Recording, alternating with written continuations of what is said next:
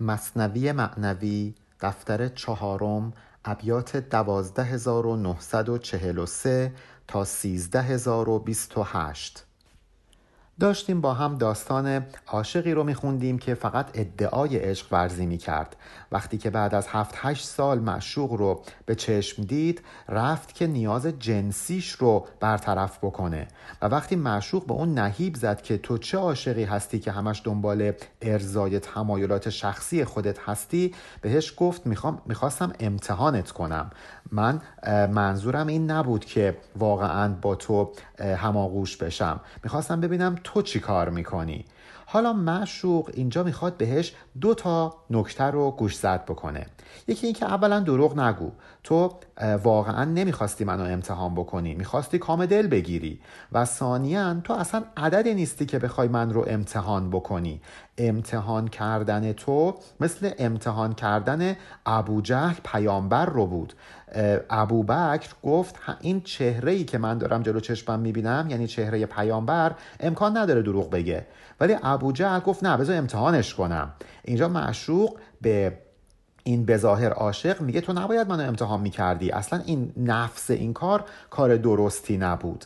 البته که مولانا از این حرف ها می‌خواد به ما بگه که یک عارف وارسته نباید مورد امتحان مریدان قرار بگیره. یک مرید نباید در مقابل اون عارف وارسته گستاخی بکنه و به خودش اجازه بده که اون رو مورد امتحان و آزمایش قرار بده. همه اینها در دل این داستان نهفته هست. حالا با هم ابیات رو بخونیم و ببینیم که این معشوق چطور می‌خواد این عاشق رو در مقابل این بهانه که می‌خواستم تو رو امتحان بکنم مورد سرزنش قرار میده. در جوابش برگشادان یار لب که سوی ما روز سوی توست شب. اون دختر به پسر گفت اون چیزی که برای تو مثل شب تاریکه حقیقت که برای تو مثل شب تاریکه برای من مثل روز روشنه. نمی‌تونی سر من کلا بذاری. من از حقیقت آگاهی دارم. حیله های تیره اندر داوری پیش بینایان چرا می آوری چطور به خودت اجازه میدی که در محکمه قضاوت جلوی کسی که از حقیقت آگاهی داره حیله به کار ببری؟ بهونه های علکی بیاری سعی کنی حقیقت رو بپوشونی. من که از حقیقت موضوع آگاه هستم. ببینید اینها رو شما می‌تونید هم از قول این دختر به پسر در نظر بگیرید هم از قول خداوند به ما بنده ها هم از قول شیخ به مریدها. اینها کسانی هستند که از حقیقت آگاهی دارند و ما باید مواظب باشیم جلوشون حیله به کار نبریم. سعی نکنیم که گولشون بزنیم. یه کار احمقانه است. هرچه در دلداری از مکر و رموز پیش ما رسواست و پیدا همچو روز. هر مکر و حیله که بخوای به کار ببری برای ما آشکاره مثل روز روشنه. دستت واسه ما روح است. گر بپوشیمش ز بند پروری تو چرا بیرویی از حد می‌بری؟ حالا ما برود نمیاریم تو باید بیرویی بکنی بی شرمی بکنی بی حیایی بکنی. ما از روی بند پروری از روی بند نوازی حالا آبرو تو نمی‌بریم. هیچی نمیگیم. تو هم دیگه گستاخی نکن. گستاخی رو از حد نگذرون. از پدر آموز کادم در گناه خوش فرود آمد به سوی پایگاه. از حضرت آدم که ابوالبشر هست پدر همه ما هست یاد بگیر. گناه کرد اومد به درگاه خدا گفت ربنا انا ظلمنا. خدایا ما ظلم کردیم. پذیرفت گناهش رو بهونه علکی نیاورد. چون بدیدان عالم الاسرار را بر دو پا استاد استغفار را. حضرت آدم می‌دونست که خداوند عالم الاسراره به اسرار غیب آگاه هست. بنابراین مثل مرد وایساد و معذرت خواهی کرد. پس تو هم ای پسر وایسا مثل مرد معذرت خواهی کن. نه یا علکی بهونه بیار بگو نمی‌خواستم امتحانت کنم. بر سر خاکستر اندوه نشست از بهانه شاخ تا شاخی نجست. حضرت آدم نشست گریهزاری کرد. غمگین شد به خاطر گناهی که کرده. از این شاخه به اون شاخه نپرید. بهونه های علکی نیاورد. بهونه تراشی نکرد. ربنا انا ظلمنا گفت و بس چون که جانداران بدید و پیش و پس. وقتی حضرت آدم دید ملائک اطرافش رو گرفتند اینجا جانداران یعنی ملائک فرشتگان. گفت خدایا من خودم ظلم کردم من خودم کار بد کردم. علکی بهونه بیشتری نیاورد. دید جانداران پنهان همچو جان دور باش هر یکی تا آسمان. دور باش. اسم یک نیزه بوده یا مثلا فرض کنید میله بوده که وقتی شاه می‌خواسته از بین مردم عبور بکنه این ملازمان این نیزه رو می‌گرفتند حرکت می‌دادند تا اینکه مردم رو دور کنند. مثلا فرض کنید این نیزه سه چهار متر طولش بوده. نمیذاشتن کسی از سه چهار متری به شاه نزدیک تر بشه. هر کسی هم می‌خواسته نزدیک بشه با این نیزه می‌زدن. حالا فرض کنید پرتش می‌کردن اون طرف. این فرشتگان دربار الهی درگاه الهی دورباششون تا آسمان بود. یعنی چنین نیزه های بلندی داشتن. در واقع داره میگه که این طور ساحت والا و با ارج و قربی داشتند. فرشتگان الهی که مثل روح بودند مثل جان بودند نیزه های دورباششون تا آسمان ها می‌رسید. کسی نمی‌تونست به اونها نزدیک بشه. چون این درجه و مقامی داشتن. بنابراین حضرت آدم دید نمی‌تونه جلوی اونها بهونه های علکی بیاره. حقیقت براشون آشکاره. تو هم ای پسر بدون که این بهونه هایی که داری واسه من میاری برای من هیچ ارزشی نداره. حقیقت برای من آشکاره. که هلا پیش سلیمان مور باش. تا به نشکافت تو را این دور باش. وقتی که این پادشاه ها عبور می کردند این ملازمان دور باش رو دست می گرفتن منظورشون این بود که ای مردم برید کنار وگرنه با همین نیزه سینتون رو میشکافیم. باید مور باشید مثل مورچه ریز باشید. خودتون رو بی ارزش بدونید. اعتماد به نفس الکی نداشته باشید. سرتون رو بندازید پایین خضوع کنید در مقابل پادشاه. وگرنه با همین نیزه سینتون رو میشکافیم. بنابراین ما هم وقتی در مقابل مراد قرار می‌گیریم به عنوان یک مرید باید در مقابل او مثل مورچه باشیم. گستاخی نکنیم. ما هم به عنوان بنده وقتی در مقابل خداوند قرار می‌گیریم باید مثل مورچه باشیم. گستاخی نکنیم. جز مقام راستی یک دم معیست هیچ لالا مرد را چون چشم نیست. لالا یعنی مربی. حالا شما می‌تونید لالا رو به عنوان دایه هم در نظر بگیرید. یک مرد رو در نظر بگیرید که کور هست. این وقتی می‌خواد راه بره یکی باید دستش رو بگیره. ولی اگر خودش چشم داشت دیگه چه نیازی به این لالا داشت؟ بهترین لالا برای انسان چشمای خودشه.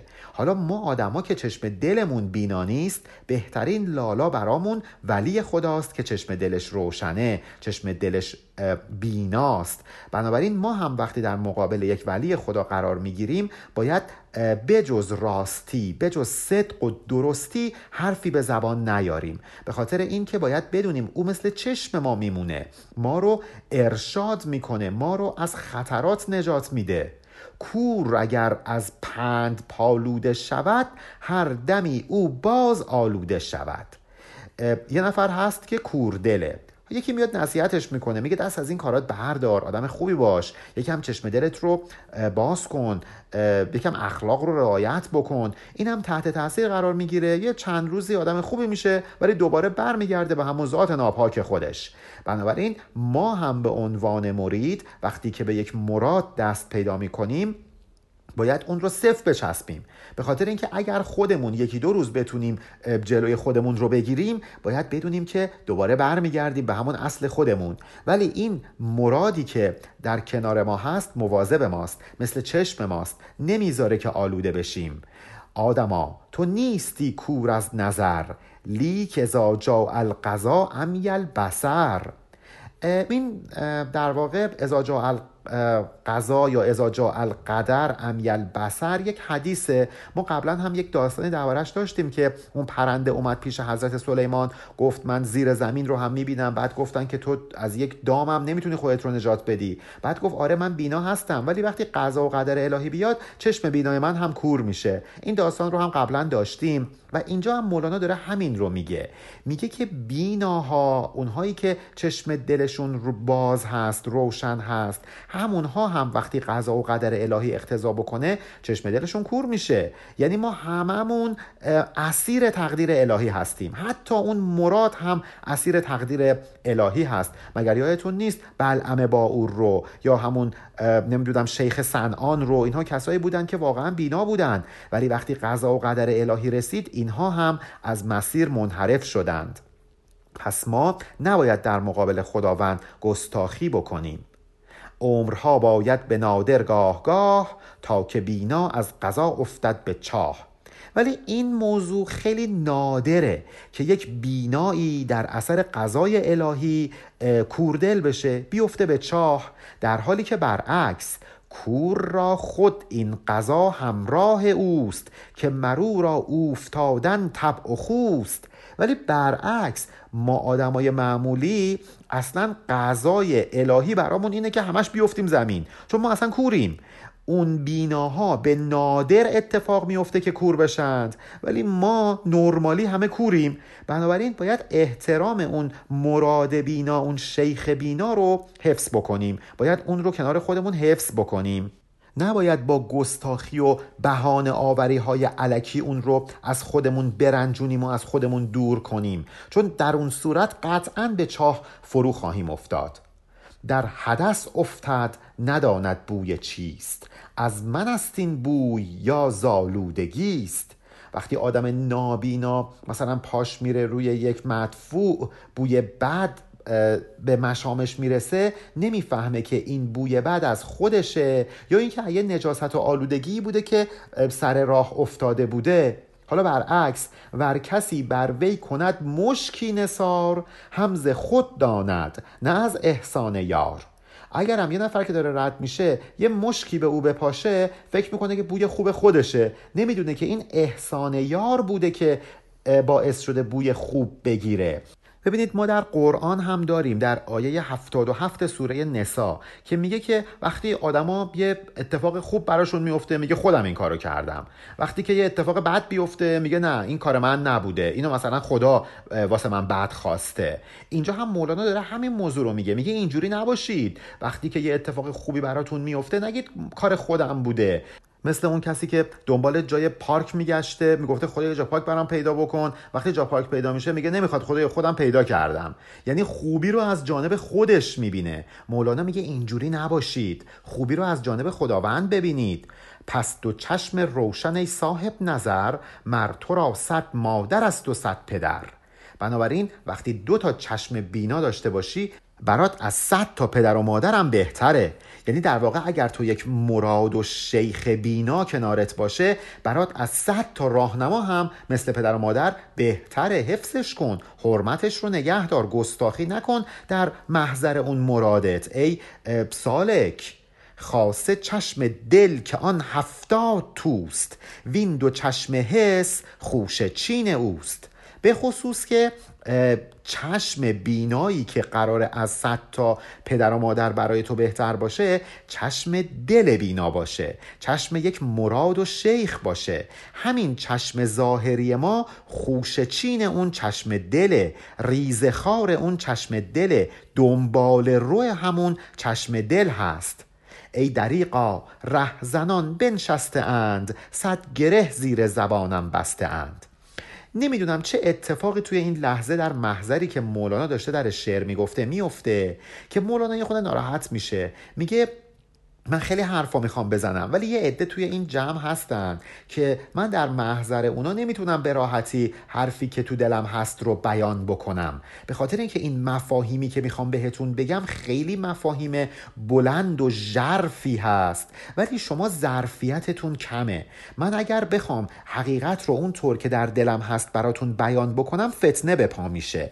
یک رهزنانی اینجا نشسته اند اینجا رهزنان رو شما قشریون در نظر بگیرید. اونهایی که حرف حقیقت رو نمی‌فهمند به ظاهر کلام توجه می‌کنند و معنی رو از یاد می‌برند. همین ها کسانی هستند که صد گره بر زبان مولانا می‌زنند. نمی‌ذارند مولانا حرف دلش رو بزنه. اینا رهزنان حقیقت هستند.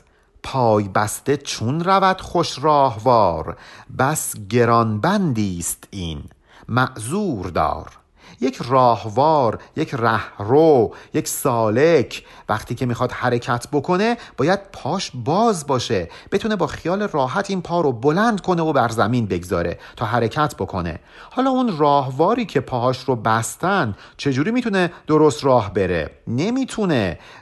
اینجا هم مولانا می‌خواد حرفایی بزنه که مثل همون راهواری که پاش رو بستند زبان مولانا بسته شده. به خاطر حضور برخی در این مجلس انگار که یک زنجیری بر پای مولانا بسته شده. انگار که یک قفلی بر زبان مولانا زده شده. نمی‌ذارن که حرف دلش رو بزنه. این سخن اشکسته می آید دلا. که این سخن در است. غیرت آسیا. مفاهیم خیلی مفاهیم بلندی هستند. ولی ما میایم این مفاهیم رو خورد می‌کنیم. مثل یک در بزرگ که اون در رو میشکونیمش. وقتی شما در رو میشکونید اون ذات دور بودنش از بین نمیره. حتی شما می‌تونید این دور رو حالا با فرایندهایی به عنوان داروی افزایش قوای بینایی به کار ببرید. کاری که قدما می‌کردند. مولانا میگه که ای دل یعنی ای صاحب دل ای کسی که داری حرفای من رو با گوش دل میشنوی اینو بدون. حرفایی که می‌خوام بهت بزنم مثل مروارید میمونه و غیرت الهی مثل آسیاب میاد این دورها رو خورد می‌کنه. یعنی این مفاهیم سخت رو میشکونه. به یه سری مفاهیم ساده و قابل فهم تبدیل می‌کنه. ریزش می‌کنه. خدا دلش می‌خواد که مردم این مفاهیم رو بفهمند. بنابراین مفاهیم ژرفی که در ذهن من مولانا هست اینطوری ساده در قالب یک داستان دختر پسر عاشق و معشوق میاد براتون بیان میشه. انگار این دور داره میشکنه. خداوند این رو خواسته. خداوند میاد غیرت الهی میاد و باعث میشه که من این مفاهیم رو بشخونم و جوری بیان کنم که امثال من و شما متوجه بشیم. دور اگرچه خرد و اشکسته شود توتیای دیده خسته شود. حتی اگه دور رو ما بشکونیمش توتیای چشم کمسو میشه. ای دور از اشکست خود بر سر مزن. از شکستن روشنی خواهد شدن. ای مروارید اگر شکسته شدی ناراحت نباش. به خاطر اینکه این خرد شدن تو باعث افزایش بینایی کسانی میشه که چشم نابینا دارند. بنابراین این حقایق وقتی شکسته میشه ما نباید ناراحت بشیم. بگیم که خب چرا مولانا اومده؟ فرض کنید داستان اون کنیزک و کدو رو تعریف کرده. داستان معروف دفتر پنجم. ایرادی که به مولانا گرفته میشه. مولانا داره اون دور معنی رو میشکنه تا اینکه من و شما متوجه بشیم. وقتی که مولانا میاد داستانی میگه که در ظاهر شاید با ادب امروزی همخانی و سنخیت نداشته باشه ما باید این رو به این چشم نگاه کنیم که مولانا داره اون دور و اون مروارید رو میشکونه تا اینکه این معنی خرد بشه. ما بفهمیمش. همچنین اشکسته بسته گفتنی است. حق کند آخر درستش کو غنیست اشکسته بسته رو شما شکسته پیکسته ترجمه بکنید. مولانا میگه که اگر من همینجوری حقایق رو شکسته پیکسته می‌کنم و بهتون میگم اشکالی نداره. گفتنیه. شایسته گفتنه به خاطر اینکه خداوند که انقدر غنی و بینیاز هست در ذهن اون مخاطب این معانی شکسته پیکسته رو برمیداره و درست می‌کنه. اون حقیقت از دلش آشکار میشه. گندمر بشکست و از هم در سکست بر دکان آمد کنک نان درست. اگر ما گندم رو بشکنیم و خرد کنیم و به آرد تبدیل بکنیم اجزاش از هم گسسته بشه چه اشکالی داره؟ تباه و تلف نمیشه. میره تو دکان نونوایی به یک نان کامل تبدیل میشه. من هم اگر میام اینجا معانی بلند عرفانی رو اینجوری میشکنم و در قالب این داستان ها بهتون میگم بدونید که قراره که این بعدا در دکان نانوایی دل شما به یک نان خوش اتروبو تبدیل بشه. معنی باید از دلش بیاد بیرون. تو همه عاشق چو جرمت گشت فاش آب و روغن ترک کن. اشکسته باش. حالا ای عاشق برمیگردیم به همین داستان دختر و پسر. دختره به پسره میگه. میگه ای پسری که به ظاهر عاشق هستی عاشق گستاخ عاشق ظاهری و خام. آب و روغن رو بذار کنار. انقدر چرب زبونی نکن. انقدر سعی نکن ظاهر سازی و دقل کاری بکنی. یه گناهی کردی مثل مرد بپذیرش. اشکسته باش فروتنی کن. مغرور نباش خاکساری کن. آنکه فرزندان خاص آدمند نفخه انا ظلمنا میدمند اونهایی که واقعا آدمند فرزند حضرت آدم هستند اشتباه خودشون رو میپذیرند. مثل حضرت آدم که گفت انا ظلمنا اینها هم اشتباهشون رو میپذیرند و بر وفق آیه 23 سوره بقره همین موضوع رو بیان می‌کنند. حاجت خود عرضه کن حجت مگو. همچو ابلیس لعین سخت رو. تو مثل شیطان ملعون سخت رو یعنی گستاخ و پررو نباش. حاجت و نیاز خودت رو بیان کن بهانه تراشی نکن. بیا در محضر الهی و حاجت خودت رو عرضه کن. بگو خدایا من اشتباه کردم. ببخشید. حاجتم اینه که منو مورد عفو قرار بدی. نه یا مثل ابلیس حجت علکی بیار. بهانه های علکی بیار. سخت رویی گر ورا شد ای پوش در ستیز و سخت رویی رو بکوش. اگر سخت روی و گستاخی شیطان باعث شد که عیبهاش پوشیده بشه تو هم همین کارو بکن. برو همینجوری سخت رو باش گستاخ باش مجادله بکن. ولی خب ما می‌دونیم شیطان که نتونست با این سخت روی عیب خودش رو بپوشونه. بنابراین ما هم نباید سخت رو باشیم. باید وقتی یه اشتباهی می‌کنیم بپذیریم اشتباهمون رو. آن ابو جهل از پیامبر معجزی خواست همچون کینه بر ترکی قضی. حالا نکته دوم اگه یادتون باشه گفتم خدمتتون که دختر می‌خواست به پسر دو تا نکته رو بگه. یکی اینکه من حقیقت رو می‌دونم جلوی من علکی بهونه نیار که تا اینجا مولانا داشت همینو می‌گفت. می‌گفت وایس و معذرت خواهی تو بکن علکی بهونه نیار. حالا نکته دوم تو اصلا نباید من رو مورد امتحان قرار می‌دادی. تو اصلا کی باشی که بخوای من رو امتحان بکنی؟ ابو جهل کی باشه که بره به پیامبر بگه که واسه من معجزه بیار؟ این ابو جهل وقتی به پیامبر رفت گفتش که یه معجزه بیار تا اینکه من باور کنم پیامبر هستی کاری که داشت می‌کرد مثل کار ترک های قوزی بود. این ترک های قوزی ترک های ترکمنستان بودن که خیلی خونریزی ها کردن در خراسان وقتی که اومدن اونجا رو گرفتن. البته نتونستن حکومت تشکیل بدن. ولی خلاصه خیلی قارت کردن. احتمالا مولانا هم این موضوع رو حالا یا دیده یا شنیده و اینجا به یاد اون قارت هایی میفته که اهالی ترکمنستان خراسان رو بهش دوچار کردن. و اینجا میگه همون طوری که این ترک های قوز کینور بودند و خونریزی کردند در خراسان ابو جهر هم مثل همونا بود. اومد به پیامبر از روی کینوری گفت یه معجزه بیار. حالا در مقابل ابوبکر صدیق چه کار کرد؟ لیک آن صدیق حق معجز نخواست.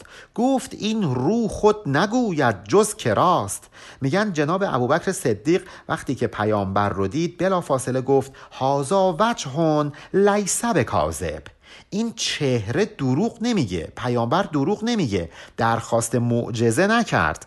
این اختلاف بین ابو جهل و جناب ابوبکر صدیق. اینجا مولانا داره از قول اون دختر به ما میگه که مثل جناب ابوبکر صدیق باشید. امتحان نکنید مرادتون رو. اصلا شما در حدی نیستید که بخواید مرادتون رو مورد امتحان قرار بدید. یا به طریق اولا بعضی ها هستن میرن خدا رو امتحان می‌کنن. اصلا ما کی باشیم که بخوایم خدا رو امتحان بکنیم؟ کی رسد همچون تویی را که از منی امتحان همچون من یاری کنی؟ خدا مثلا به ما میگه. میگه آخه مگه سزاواره که یه نفر مثل تو بیاد یه یک وجودی مثل من مثل من خداوند رو مورد امتحان قرار بده. این که اصلا کار سزاواری نیست. مولانا همینجا یاد داستانی میفته که میگن یک یهودی اومد به حضرت علی گفتش که اگه تو خیلی به خدا اعتماد داری برو خودتو از این ساختمون بنداز پایین بگو خدا کاری کن که من مثلا هیچیم نشه. بعد حضرت علی یک جواب زیبایی بهش میده. میگه ما در حدی نیستیم که بخوایم خداوند رو امتحان بکنیم. البته این داستان بیشتر درباره حضرت عیسی گفته شده. یعنی میگن که در انجیل هست که شیطان حضرت عیسی رو می‌بره بالای یک بلندی بهش میگه که خب خودتو بنداز پایین بگو خدا یا کاری کن من هیچیم نشه. که اونجا حضرت عیسی بهش میگه که نه ما نباید خداوند رو امتحان بکنیم. حالا مولانا این داستان رو درباره حضرت علی در واقع بیان کرده. مرتزا را گفت روزی یک انود کوز تعظیم خدا آگه نبود بر سر بامی و قصری بس بلند حفظ حق را واقفی ای هوشمند. یک بار حضرت علی با یک انود با یک ستیزگر با یک کافر با یک تکذیب کننده بر سر یک بامی و قصری بس بلند بود. روی مثلا یک پشت بامی اینا ایستاده بودند. این انود ما از تعظیم خدا آگه نبود. یعنی نمی‌دونست که خداوند چقدر عظمت داره. بنابراین برگشت به حضرت علی گفتش که حفظ حق را واقفی ای هوشمند ای هوشمند ای هوشیار آیا تو در این بال بالا و بلندی که ما ایستادیم هم به اینکه خداوند تو رو حفظ می‌کنه واقفی یقین داری؟ حضرت جواب میده گفت آری او حفیظ است و غنی هستی ما راز تفلی و منی. حضرت میگه که بله مطمئنم که او حفیظ ماست یعنی ما رو حفظ می‌کنه او بینیازه. هستی ما رو از تفلی و منی حفظ کرده. یعنی از همون موقعی که ما طفل بودیم از همون موقعی که ما نطفه بودیم خداوند هستی ما رو حفظ کرده. گفت خود را اندر افگن هین زبام اعتمادی کن به حفظ حق تمام. اون انود به حضرت علی میگه که اگه راست میگی انقدر اعتماد داری که خدا حفظت می‌کنه از تفلی از بچگی تو رو حفظ کرده خب الان خودت رو از بام بنداز پایین. ببین خدا حفظت می‌کنه می‌ذاره که تو بیفتی و تلف بشی یا اینکه نه اجازه نمیده. تا یقین گردد مرا ایقان تو و اعتقاد خوب با برهان تو. این کارو بکن تا مطمئن بشم که تو حقیقتا به خداوند و به حفیظ بودن او یقین داری. من مطمئن بشم که تو اعتقاد کامل و مستدل داری. در واقع اینجا اون انود داره به حضرت میگه که خدا رو امتحان کن. ببین خدا حفظت می‌کنه یا نه. حالا ببینیم حضرت چه جوابی بهش میده. پس امیرش گفت خاموش کن برو تا نگردد جانت زین جرأت گرو. حضرت بهش میگه ساکت شو راتو بگیر و برو. این گستاخی به قیمت جونت تموم میشه ها. باعث بلای جونت میشه این گستاخی ها. یه وقت یهو دیدی یا کی رسد مر بنده را که با خدا آزمایش پیش آرد زبتلا یک بنده حقیر کی این حق داره که خداوند رو مورد آزمایش قرار بده؟ بنده را کی زهره باشد کس فضول امتحان حق کند؟ ای گیج گول ای نادان احمق بنده با چه جرأتی می‌تونه این گستاخی رو بکنه این فضولی رو بکنه و حق تعالی رو امتحان بکنه؟ آن خدا را می‌رسد کو امتحان پیش آورد هر دمی با بندگان. این شایسته مقام خداونده که بندگان خودش رو هر وقت دلش خواست امتحان بکنه. تا به ما ما را نماید آشکار که چه داریم از عقیده در سرار؟ خداوند با این آزمایشات الهی به ما بنده ها نشون میده که از عقیده در دل و زمیرمون چی داریم؟ چی تو چند تمونه آیا واقعا عقیده درستی داریم یا خیر؟ هیچ آدم گفت حق را که تو را امتحان کردم در این جرم و خطا؟ آیا حضرت آدم به خداوند گفتش که من مثلا اون میوه ممنوعه رو در بهشت خوردم که تو رو امتحان کنم ببینم چقدر بخشنده ای آیا حضرت آدم اینطوری با خدا صحبت کرد؟ تا ببینم قایت حلمت شها. اه کرا باشد مجال این. کرا. آیا حضرت آدم به خداوند گفت که من اون میوه رو خوردم که حلم و بردباری تو رو امتحان بکنم؟ اه افسوس چه کسی جرأت انجام این کار رو داره؟ عقل تو از بس که آمد خیر سر هست عذرت از گناه تو بتر. این عذر بدتر از گناه. اینجا دختره داره به پسره میگه. میگه تو به من گفتی که می‌خواستم امتحانت بکنم. داری عذر بدتر از گناه میاری. مثل اینکه آدم بره به خداوند بگه می‌خواستم تو رو امتحانت بکنم که اون میوه رو خوردم. خب این عذر بدتر از گناهه که. آنکه او افراشت سقف آسمان تو چه دانی کردن او را امتحان؟ خداوند کسیه که سقف آسمان رو برافراشته. تو جوجه چطوری می‌خوای اون رو مورد امتحان قرار بدی؟ ای ندانسته تو شر و خیر را امتحان خود را کنان گه غیر را. تو که از خوبی و بدی خبر نداری از چیزی که به نفعته و به ضررته خبر نداری اول خودتو امتحان کن بعدا برو دیگران رو امتحان کن. یعنی ما اول باید نگاه کنیم به بدی های خودمون بعد بریم جستجو بکنیم بدی های دیگران رو. یه نفر میشینه راحت تعریف می‌کنه فلانی اینجوریه اون یکی اونجوریه. تو اول یه نگاهی به خودت بنداز بدی های خودت رو پیدا کن و انقدر می‌بینی که بدی در وجود خودت زیاده که اصلا به خودت جرأت نمیدی که از بدی های دیگران بخوای حرف بزنی. امتحان خود چو کردی ای فلان فارغ آیز امتحان دیگران. وقتی تو خودت رو مورد امتحان قرار دادی به خودشناسی رسیدی مطمئن باش که دیگه نمیری دیگران رو امتحان بکنی. چون بدانستی که شکردانه ای پس بدانی کهل شکرخانه ای حتی اگر تو با این امتحانی که خودت رو کردی به این نتیجه رسیدی که شکردانه هستی یعنی وجودت پر از دانه های شکر حقیقت هست اون موقع به حقیقت وجودی دست پیدا می‌کنی. حتی در این صورت هم دیگه به خودت اجازه نمیدی دیگران رو امتحان بکنی. پس بدان بی امتحانی که اله شکری نفر صدت ناجایگاه. پس اینو بدون که خداوند بدون امتحان ناجایگاه یعنی بی خود و بی جهت بدون اینکه شایستگیش رو داشته باشی به تو دانه شکر حقیقت نمیده. به تو اجازه نمیده که این شیرینی حقیقت رو درک بکنی. اول خدا امتحانت می‌کنه. وقتی دید شایستگیش رو داری اون موقع بهت شکر حقیقت میده. حالا برعکس این بدان بی امتحان از علم شاه چون سری نفرستدت در پایگاه. حالا برعکس اگر که تو ثابت کردی که سر هستی یعنی دارای درجات بالا هستی گوهر حقیقت در وجودت هست خداوند بدون امتحان تو رو به پایگاه نمیفرسته به تو تنزل درجه نمیده. بنابراین کسانی که به درجات بالای معنوی رسیدند حتی پیامبران هم مورد امتحان الهی قرار می‌گیرند. تا اینکه ثابت کنند که هنوز این گوهر در وجود اونها هست موجوده و هنوز اون گوهر رو از دست ندادن.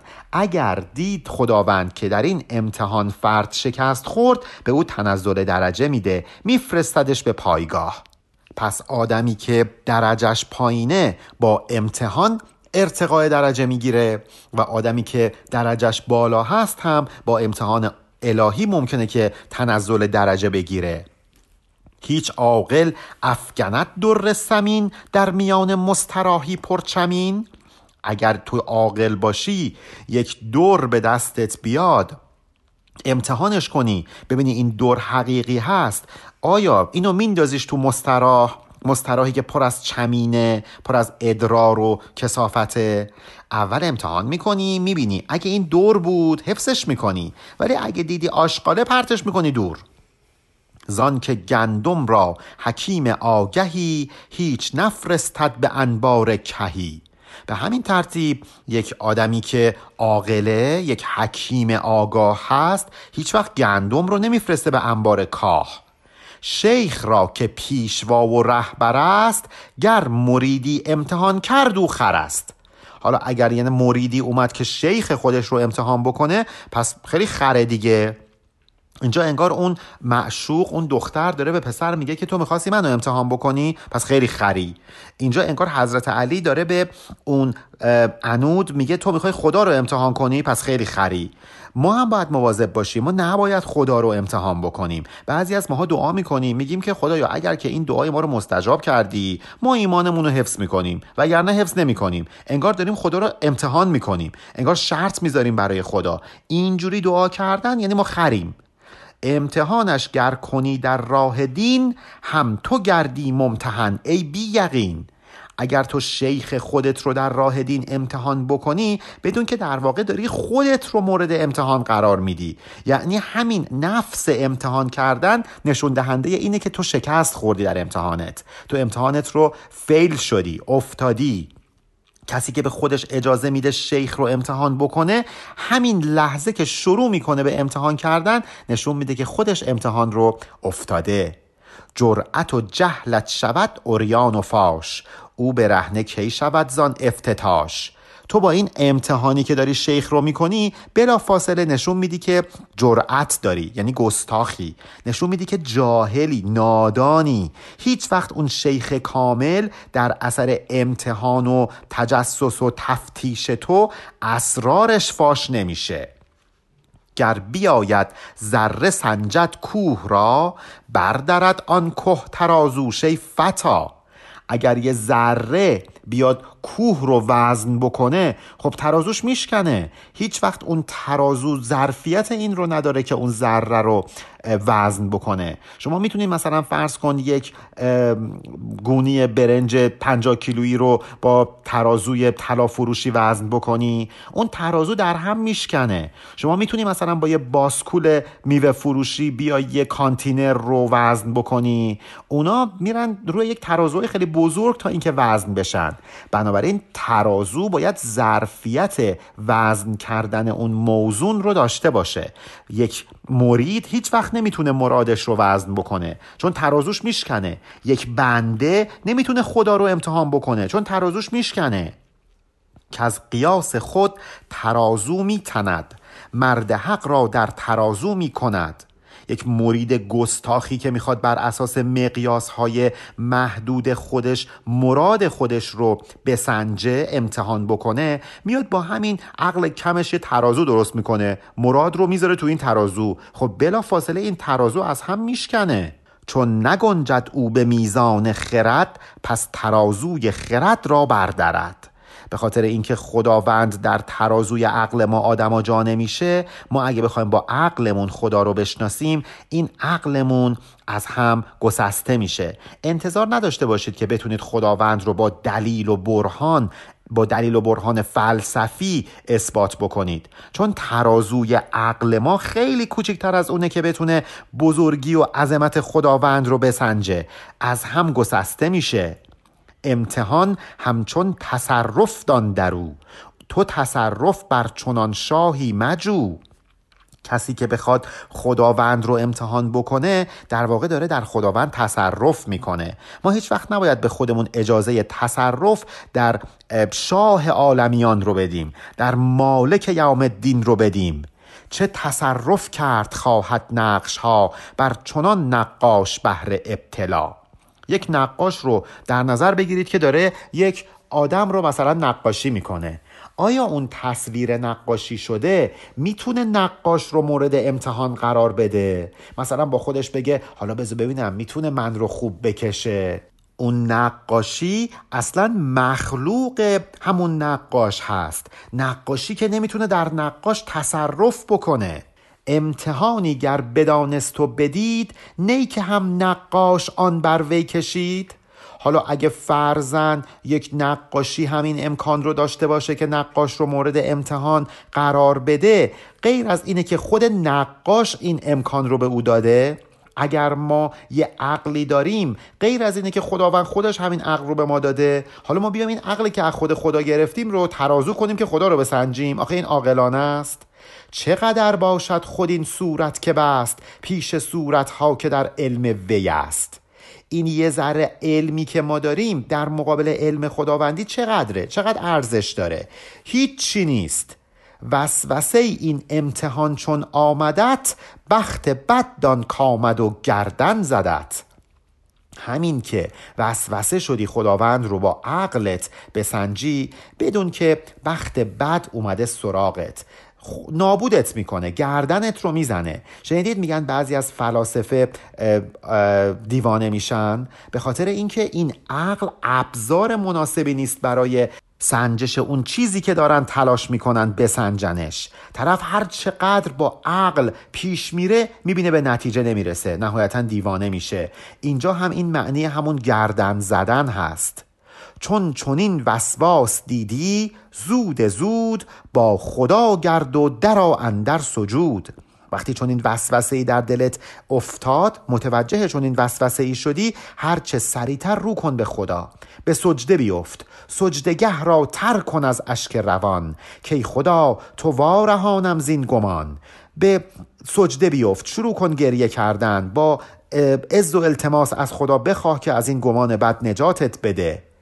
آن زمان کت امتحان مطلوب شد مسجد دین تو پر خروب شد. خروب یه گیاهیه که میگن هر جا رشد بکنه اونجا رو نابود می‌کنه. بدون که اگر چنین وسوسه ای در دلت افتاد که خدا رو بخوای امتحان بکنی داری مسجد دین تو خراب می‌کنی. داری تیشه به ریشه دینت می‌زنی. پس نگاه کنید مولانا از این امر که پسر داشت دختر رو مورد امتحان قرار می‌داد چه نتیجه گیری هایی کرد. گفت مراد نباید مورد امتحان مرید قرار بگیره. گفت خداوند نباید مورد امتحان بنده قرار بگیره. همین چیزی که علی مرتضا به اون انود گفت. حالا اینکه اینجا مولانا از کلمه خروب استفاده کرد گفت که مسجد دین تو پر خروب شد او رو یاد داستان ساخته شدن مسجد الاقصا میندازه. میگن وقتی حضرت داوود می‌خواست مسجد الاقصا رو بسازه در این مسجد گیاه خروب در میومد و خراب می‌شد نمی‌تونست این کارو بکنه. بعد به خدا میگه خدایا چرا نمی‌ذاری مسجد رو بسازم؟ خدا هم میگه به خاطر اینکه خون به گردنته. او هم میگه که من که خونی نریختم بدون اجازه تو در عشق تو محو بودم و اگر خونی ریختم به خاطر عشق تو بود. و خداوند میگه آره درسته ولی اشکال نداره. میدم پسرت سلیمان این کار رو انجام بده. حالا این داستان رو مولانا می‌خواد برامون تعریف بکنه ولی در ضمن گفتن این داستان چنان نکات والایی بیان میشه از مباحث عرفانی که خواننده رو واقعا به فکر وامی داره. چون در آمد عزم داوودی به تنگ که بسازد مسجد اقصاب سنگ همین که حضرت داوود عزم کرد که مسجد الاقصا رو با سنگ بنا بکنه این که بهش میگن مسجد الاقصا به خاطر اینکه از مسجد الحرام دور بوده.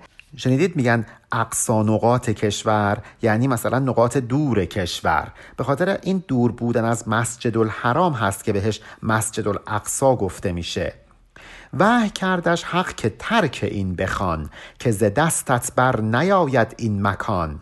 وقتی حضرت داوود عزم می‌کنه که مسجد الاقصا رو بسازه وحی می‌رسه. خداوند بهش میگه که از این کار منصرف شو. ساختن این مسجد از دست تو بر نمیاد. نیست در تقدیر ما آنکه تو این مسجد اقصا براری ای گزین. ما چنین تقدیر نکردیم که تو مسجد الاقصا رو بنا بکنی. گفت جرمم چیست ای دانای راز که مرا گویی که مسجد را مساز؟ حضرت داوود میگه مگه چیکار کردم؟ چه جرمی مرتکب شدم که اجازه نمیدی این مسجد رو بسازم؟ گفت بی جرمی تو خونها کرده ای خون مظلومان به گردن برده ای. خداوند به داوود میگه که بدون اینکه گناهی مرتکب شده باشی ولی باعث ریخته شدن خونها شده ای. خونهای مظلومان رو ریختی و این خونها به گردن تو هست که ز آواز تو خلقی بی شمار جان بدادند و شدندان را شکار. خیلیا با شنیدن صدای زیبای تو جانشون رو از دست دادند. سید این آوای صدای تو شدند. خون بسی رفته است بر آواز تو بر صدای خوب جان پرداز تو. خیلی ها هستند که وقتی گوششون با این نوای داوودی صوت تو آشنا شده جونشون رو از دست دادن. خونشون بر زمین ریخته شده. انقدر این آوای تو زیباست این صدای تو زیباست که روح رو از تن آدم جدا می‌کنه. گفت مغلوب تو بودم. مست تو دست من بربسته بود از دست تو. حضرت داوود میگه که من که مقهور و شیفته و مست تو بودم اراده ای از خودم نداشتم. دست مشیت تو دست تقدیر تو دست اراده منو بسته بود. من هیچ اراده ای نداشتم هرچی بود اراده تو بود. نه که هر مغلوب شه مرحوم بود نه که المغلوب و کل معدوم بود. مگر نه اینکه هر کسی که محو بشه در وجود تو ای خداوند مرحوم هست یعنی مورد رحمت و ترحم قرار می‌گیره. خب منم مغلوب تو شدم. پس بهم رحم کن. مورد ترحم قرارم بده. به من نگو تو باعث ریخته شدن خونها شدی. من که از خودم اراده ای نداشتم. من مست تو بودم اگر آوازی خوندم. من اگر خونی ریختم در راه عشق تو ریختم. مغلوب مثل معدوم میمونه. یعنی انگار که عدمه انگار که وجود نداره. من معدوم بودم من در عدم بودم من اصلا وجود نداشتم. همه چی تو بودی. چرا به من میگی که تو باعث ریخته شدن خون شدی؟ گفت این مغلوب معدومی است کو جز به نسبت نیست معدوم. ای قنو خداوند بهش میگه که بله تو مغلوب بودی معدوم بودی ولی به صورت نسبی. ببینید ما اصلا چیزی به عنوان عدم مطلق نداریم. کلا میگن دو تا چیز وجود داره. یکی وجود یکی عدم. وجود که خب هست. مثلا ما میگیم یه چیزی وجود داره هست. ولی عدم یعنی نیست. پس عدم اصلا وجود نداره. پس ما اگه بگیم دو تا چیز وجود داره یکی وجود یکی عدم داریم تناقضگویی می‌کنیم. مگر اینکه بگیم اصلا عدم مطلق وجود نداره. اینجا هم در واقع مولانا همین موضوع رو داره میگه. میگه که عدم نسبیه. ما به جهان آخرت در همین مصنوی بارها گفتیم عدم. خب آیا جهان آخرت وجود نداره که ما بهش میگیم عدم؟ این معدوم بودن نسبیه. نسبت به این دنیا عدمه. یک جهانی هست که در اینجا وجود نداره پس ما میگیم عدم. اینجا هم خداوند به داوود میگه بله تو وقتی در وجود من محو شدی به فناع فلاح رسیدی انگار که دیگه داوودی وجود نداشت. ولی این موضوع یک موضوع نسبیه. این چونین معدوم کو از خیش رفت بهترین هست ها افتاد و زفت. کسی که اینطوری در وجود خداوند به فنا برسه معدوم بشه به عدم برسه اتفاقا از همه موجود تره از همه موجودها موجود تره یک مرتبه ارجمندی به دست آورده که از همه موجودات هم ارجمند تره او به نسبت با صفات حق فناست. در حقیقت در فنا او را بقاست. چون این فردی نسبت به صفات حق به عدم رسیده فنا شده. ولی در همون حال در مقابل بنده های دیگه خداوندی اتفاقا از همه بالاتره.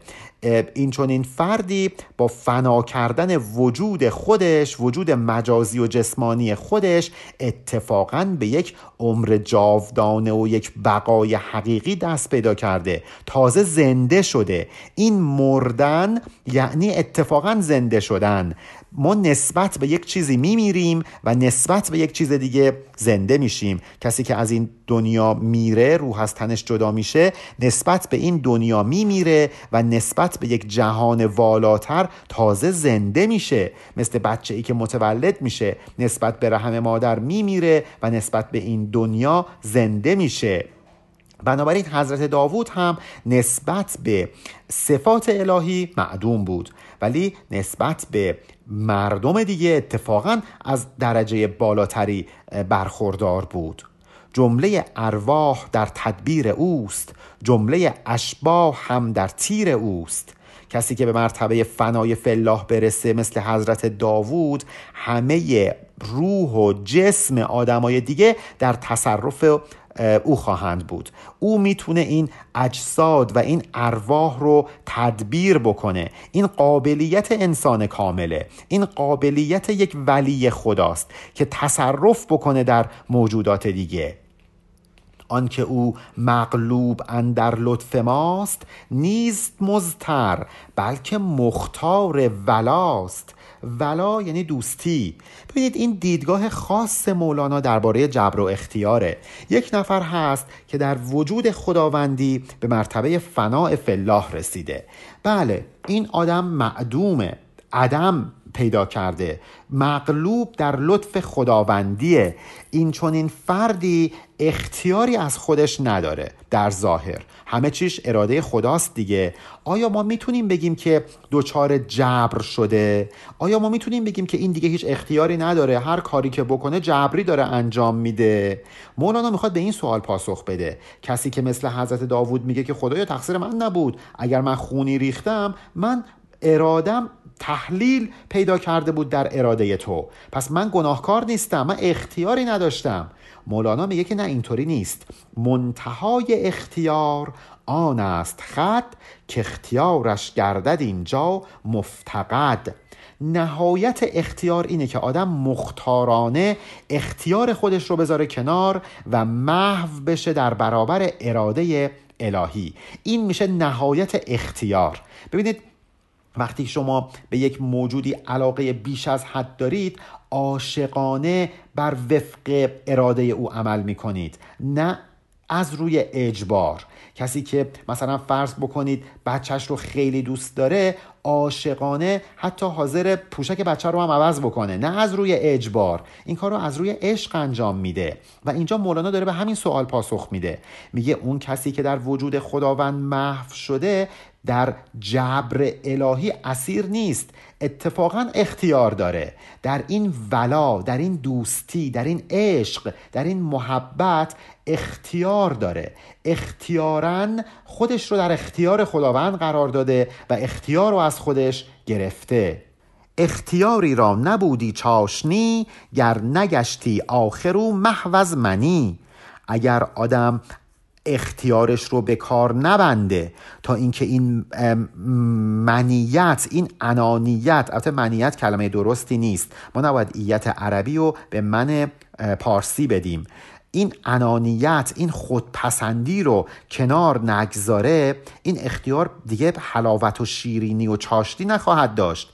اختیار وقتی لذت بخشه که ما اختیارا این وجود مجازی خودمون رو در وجود حق محو کنیم فانی کنیم. به این میگن یه اختیار شیرین. تازه اینجوری آدم شیرینی اون اختیار رو می‌تونه بچشه. در جهان گر لقمه و گر شربت است لذت او فرع محو لذت است. اگر توی این دنیا ما یک لقمه و یه شربتی داشته باشیم یه لذتی داشته باشیم در مقابل ترک لذت هیچ لذتی نداره. یعنی کسی که لذات دنیایی رو ترک می‌کنه لذتی که می‌بره به مراتب بیشتر از کسی که از لذات دنیوی برخوردار هست. گرچه از لذات بی تأثیر شد لذتی بودو و لذتگیر شد. درسته که اون کسی که لذتهای دنیایی رو گذاشته کنار بی بهره میشه از لذات دنیایی ولی لذتگیر میشه. اتفاقا مثل آهن ربایی که آهن رو جذب بکنه لذت ها رو جذب می‌کنه. از همه چیز لذت می‌بره. از همه کسایی که از لذات دنیایی بهرهمند هستند هم متلذذتر میشه. ببینید این که خدمتون گفتم در خلال این داستان مولانا نکات زیادی رو بهمون به میگه. همین که حضرت داوود گفت که من که از خودم اراده ای نداشتم از روی عشق تو بود اگر هم خونی ریخته شده مولانا رو واداشت تا این نکات رو به ما بگه. حالا ببینیم خداوند در پاسخ به داوود چی میگه؟ آیا اجازه میده که سلیمان پسر داوود این مسجد رو بسازه یا خیر؟ پایان بیت 13028 علی ارفانیان